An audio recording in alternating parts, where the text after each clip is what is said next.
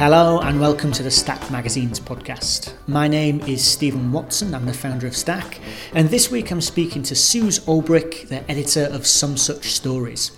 Suze came over to the Stack office right at the start of the year, and I loved speaking to her about the making of her annual literary journal. I'd never met her before, and I always find it totally fascinating to compare my understanding of a magazine to an editor or a publisher's actual experiences in making it. Suze speaks very openly in this one about her selection process in commissioning writers and the really quite instinctual approach she takes to pulling it all together, knowing, for example, when there's just one more story she needs to complete the collection. As you'll hear in our conversation, this is a magazine that really does look a lot like a paperback book. I think there are like four black and white photos throughout the whole thing, so I'm not going to put pictures up on the Stack blog like I normally would. This is a magazine that you really just need to sit down and read, and I hope this conversation makes you want to do exactly that.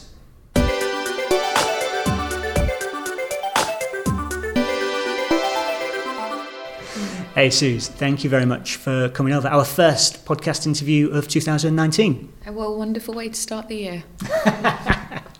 so, I, I, always like to get people to just talk through, for anyone who hasn't seen some such stories, what is this thing? Um, this thing is a annual um, journal of essays and short stories and creative nonfiction, and now a poem um, that is intended to offer up um, some insight into contemporary experiences of culture, nature, sex, society, spirituality, sort of well, a full contemporary experience. Um, it's intended to allow space for contemplation and reflection and to engender curiosity, to help people understand each other um, a little more in some small way. Lots of grand ambitions, but it's also meant to be fun, it's meant to be entertaining. And it totally is. And the, and and also I think it is the contemporary experience, but from uh, quite a particular set of perspectives. So the so when I think of some such stories, I think of uh, women, people of color, people who so you know speaking as a straight white man hello they're like people who i might not otherwise come across but with this real kind of intimacy that I just think I think it fits the the like the the package just really beautifully. I mean, it's that's something we've not been asked. I've not been asked about before, and it's also something that there is. There was the um, there was the notion that I was going to offer up space, or we were going to offer up space for people that perhaps didn't get published as much as others. They're sort of rebalancing, but it's never been I've never sat there and looked at, at the commit like who I'm commissioning and thought like right we'll have that person that person that person. It's also voices that you're drawn to or voices that perhaps fit the the culture of the magazine. But then when you do go back and look at the list of, of who you've had it's nice to feel that perhaps you've um, have redressed some sort of balance in editorial so, so maybe tell us a bit about this process then. So, so you're actually going out and commissioning stories rather than these being submissions that are coming into you. Mm. As far as print goes, because there is also a digital component, I mean, and actually it's the same for the digital. There are thematic briefs. So for this issue, issue four, it was redemption. And so what will happen is an editorial prompt will go out to a list of writers that I've worked with or people that I would like to write for us. And then people respond to that. And so most of the pieces come out of a conversation. People send in ideas, like pitch ideas. Sometimes it's going up to a specific writer or going after them and saying, look, I read this on X and you wrote that beautifully. Would you mind looking at it from this angle for us? And occasionally there is the odd just submission that comes in and it, and it fits a theme perfectly or I'll hold on to it for a while. Um, but yeah, that's how it works. And, I think that, so another... Um thing that I'd say characterizes the magazine. I almost said book because it looks so much like a book, but we, will talk about that in a minute. But the but that characterizes the magazine is, I think, within this range of perspectives and within the theme, mm. you also get a real variety of of, of uh, styles and and like the feelings that you get from it. So so from this latest one, um, there's a piece by Octavia Bright uh, who writes this like incredibly personal piece on um, addiction and recovery.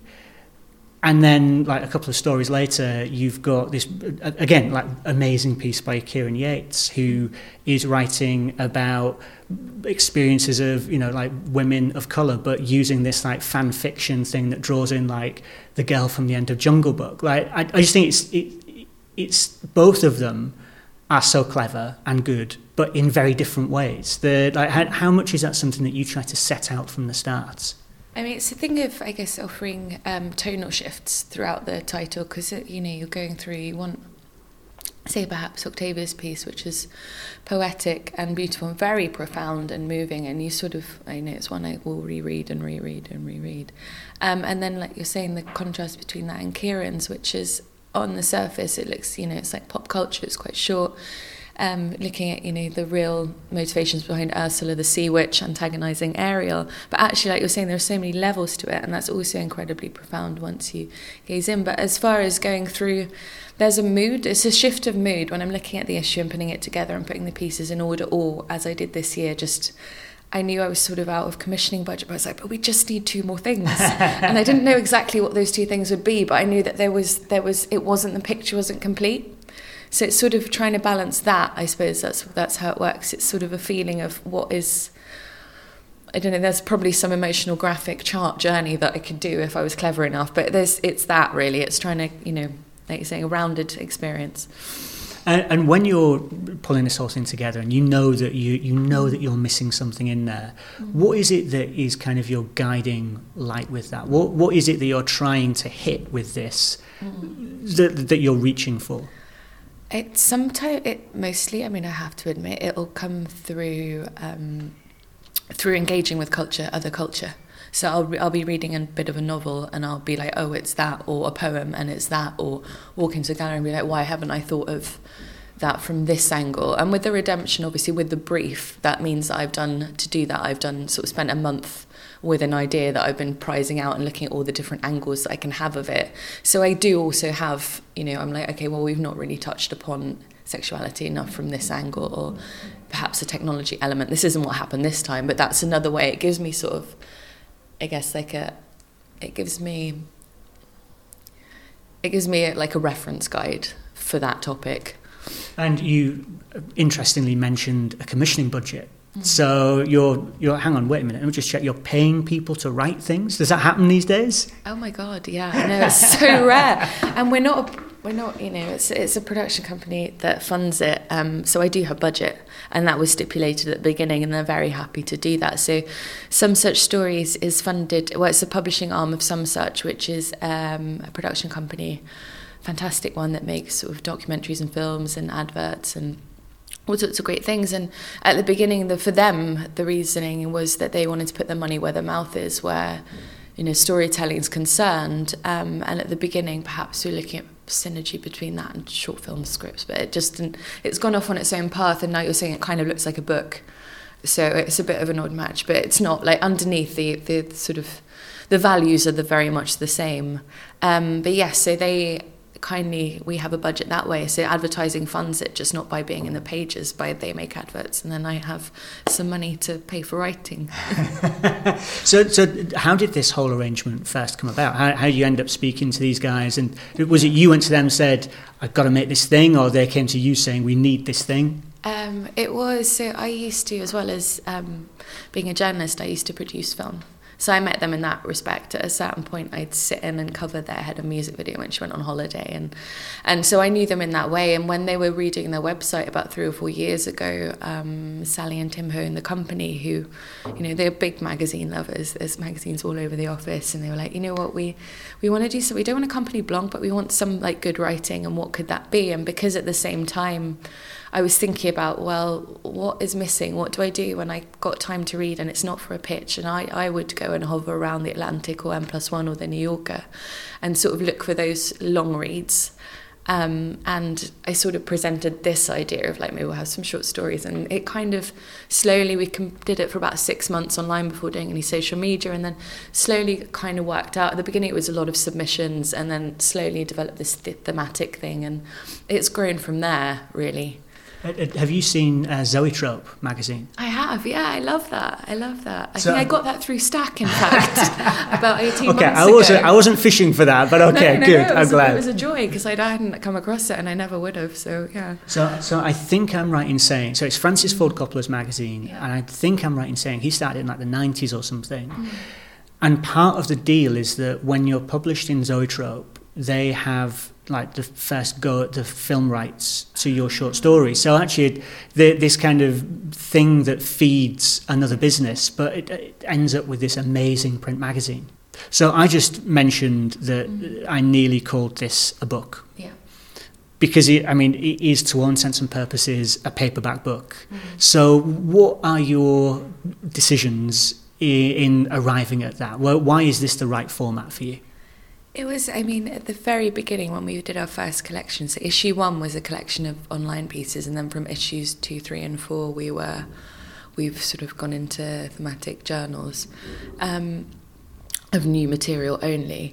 The, it was meant to be tactile, it was meant to be sort of pocket size, and you could carry it around. And I think with bigger magazines, or I find with some of the ones that I absolutely adore, like say Tank, can't really just have it around with you. so you want people to be able to dip in and out of them, and it's just it's it feels good. It does. It's the right size to flip through. The print is slightly larger, which I know makes a lot of people happy because also you're not like peering into it.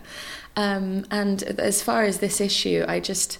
I just kept commissioning again. I just and then I realized, okay, well, we've got more heft here, and and I don't think it matters too much. I mean, there's lots of titles out there that you know are vast in different ways, and I think being book size is is handy for us. Do, does it affect the way that people? I mean, like literally physically come across it. So, for example, in a shop. Uh, if I were a shop owner and I'd got some books and I'd got some magazines, I'd probably yeah. put this with the books yeah, that's funny. It does. It shows up in different places. I mean, it's funny to see it on a magazine rack. I'd love. I love going around London and seeing it in places. But it look, you know, it looks great. Popped into magCulture, to my favourite shops, and looked great there. It looked great that LRB had tucked it somewhere down with some other you know, review titles, and then you walk into Burley Fisher and it's among the books. And I think, you know what, it can just get away with it. It's like a little chameleon. It's fine.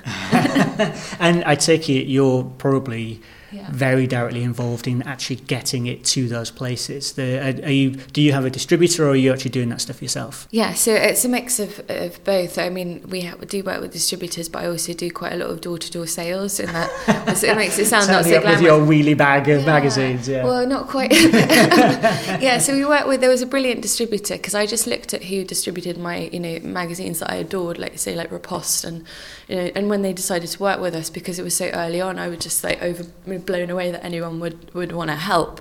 But then I also read something, um, yeah, that I read the publishing playbook and it did say that you need to push your distributor and that you need to make personal relationships. And I love any excuse to go into a bookshop or a magazine shop. I'm so happy. So they gave us a list of some people, but I also, we got into Foyles because I just went up and had a chat. And it's the same with the LRB. And some of our bookshops don't really work with distributors and I'll do this thing where I'll chance it and send it to a couple of extra stores on spec sometimes, but try to have a copy in my bag. And when I'm going around London, then if I see a store, just go and have a chat. And I think that's a nice way of, you know, you go in when you've got a new issue and it's really exciting and to sort of talk about it. Ah, absolutely. And, and so, so a, a, quick mention then to the publishing playbook, which mm-hmm. if uh, anyone's listening to this and are interested, you can just search publishing playbook and it's all free and you can access it and you should definitely read it what, aside from that, have you learned over your years of doing this that you would say, right, if there's an aspiring magazine maker out there, mm. this is what they should know in advance? Patience is such a virtue. I think that's one of the biggest learning curves I mean, is time, getting your head around time. If you've worked as whatever industry you worked, I guess people that make feature films and write actual books would have a better idea of this. But I was coming at it from a digital journalism background and working for digital filmmakers and working out that to be able to get something in stores, say for example in America, you need to have it shipping three months before, and you need to have done this paperwork. And I'm, that's a sort of time is one thing. I've also learned that every issue something will go wrong, and however much you try and get it out for a certain date, you will miss that, and you need to let go of that and be very zen about it. And it doesn't matter if it's November, not October, because something needed reprinting because a black failed, or you know somebody changed their mind about. It. So there's always going to be a thing, and I think with this issue, I learned to just let it go. I was like, okay, everything's changed. That's fine. Which is why we're out in November in the UK and January in the US because we had a bit of a delay. But that doesn't doesn't matter. It's fine. Well, and, and like in a very real way. So you know that would matter if you had advertising in there mm. and like you know your advertisers need to be out by a certain time but it doesn't matter for you and i think that too many people making magazines get wrapped up in sort of the things that matter for other magazines. I mean, there's enough to get stressed about. That you've figured out that actually it doesn't really matter if this comes out a couple of months later somewhere else. Mm. Yeah, I think like you're right in that. At the beginning, I spent a lot of time looking at how other magazines work or listening to religiously listening to podcasts about all sorts of other magazines and you know going in and reading everything I could. And I think at once you've done it a little while, you do need a bit of distance. Um, so you're not aping other people, but every magazine's journey is so, so, so different. And I think even at the beginning with this, I thought I had a look at the White Review and I was like, well, it, hang on, they've been going seven years, and I looked at um, n plus one, it was about eleven. I was like, okay, Christ, this is a long process then, because that's one of the things with this at the beginning was always longevity. Like if we're going to do it, I'd like it to be around. It might take twenty years to find an audience, but you just want it to be good enough that it will. And so I've had to sort of, you know, let it do its own thing, like you're saying. And you, so I think interestingly as well, so you're doing all of this work on the print version, but you also have the website, which is where it all kind of came from. Mm. You still have the website there, and there's still lots of stuff that people can go and read for free. Yeah, which is wonderful, and I, I love that it's still there. It's like this gorgeous archive that I'll, you know, move around from time to time. Um, and yeah, it gave us a lot. I think as a testing ground, it worked really well, and especially at the beginning. So figures, we didn't have. Again, I'm in this incredibly privileged position of having funding without having to account for exact figures and hit hit numbers. So we had a lot more experimentation time, I think. Um, and after a while, doing the print and the website side by side, you sort of realise that it take you know very different things will engage people in very different ways. And so with the site you can do things like you know run a sex column which was amazing by Ellie Goldston and does really really well online. But it took me a while to realize that actually that's how it is. And the website is where we do reactive essays to things like you know Trump being voted in or or Me Too. Whereas with the book, with print, people are going to have this object and it has to be a whole world and the pieces have to feed in and in a very different way to create an experience that is worthwhile and worth somebody spending that money and having it around and perhaps wanting to go back to it in about six months' time. And I hope people revisit the website, especially as some of the writers that we have been lucky enough to work with get better known. I think we've got a couple of uh, contributors who have got incredible novels coming out this year. And then it's nice when that happens that people get excited about the online stuff again and go back and revisit their earlier work. That's really nice. I, I same for us. The, I mean, we've been publishing for over ten years, like putting stuff up, and when we look back, that some of the best like performing pieces of content for us were written like three years ago or something, but it just it stays there. Yeah. So we're speaking right at the start of 2019. Uh, this issue has been out here in the UK for a month and a bit. It's coming out in the US mm. very soon. So, what is coming up for the rest of this year? Well, firstly, we've got our American release, which is in uh, just under four weeks. So that's really exciting because we've got um, a bigger distributor and we'll be in a lot more stores in the US, which is, you know, m- more potential readers. And it's just very exciting to be in in stores and places I've never been to or never heard of. that always makes me really happy. Um, and then we, it's a slow burner. Like we hope it finds fans. It's an annual. It'll. It was commissioned to still be relevant nine months to eighteen months, if not longer, down the line. So it's again, it's like, you know you can pick up a novel at six nine months it doesn't really matter so much so hopefully the relevance will hold and then the um the whole process from commissioning or getting the theme through delivery and getting into stores takes almost a year anyway i found and again it's that thing of just letting going with the process and being very good about time is i don't think i can hurry that anyway Um, so a new idea once this one's had its the end of its promotional life cycle, I'd say, and it's just left to do its own thing in the stores, then I'll start thinking of another theme and try and see what we can do next. But I mean, we're just happy to let it develop as it does and hope that people would like to spend time with it, I think. Lovely. Well, thank you very much for coming in, uh, and I'm already looking forward to seeing what this next one is going to bring. Brilliant. Well, thanks so much for having me. It's such a pleasure. I always wanted to be on this podcast.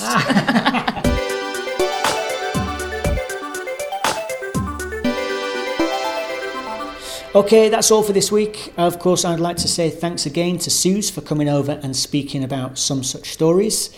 Lots of the people who listen to these podcasts are involved with making independent magazines. And if that's you, I'd like to point you towards our event we've got coming up in London on Tuesday, the 22nd of January, focusing on how to make an independent magazine. We've got the people behind some of our favourite magazines coming along to share their experiences of handling stuff like commissioning, financing, and distribution. So if you're going to be in town, book your ticket for just £6 and join us to hear from Elizabeth Krohn from Sabat and Suspira, Helen Jennings from Nataal, and last week's guest on this podcast, Caspian Whistler from A Profound Waste of Time. You can find all the details on the Stack blog, or of course, if you have any questions about that or anything else we do at Stack, just drop me a line on steve at stackmagazines.com and I'd be very happy to help you out. Thank you very much for listening to this one, and we'll be back with another episode next week.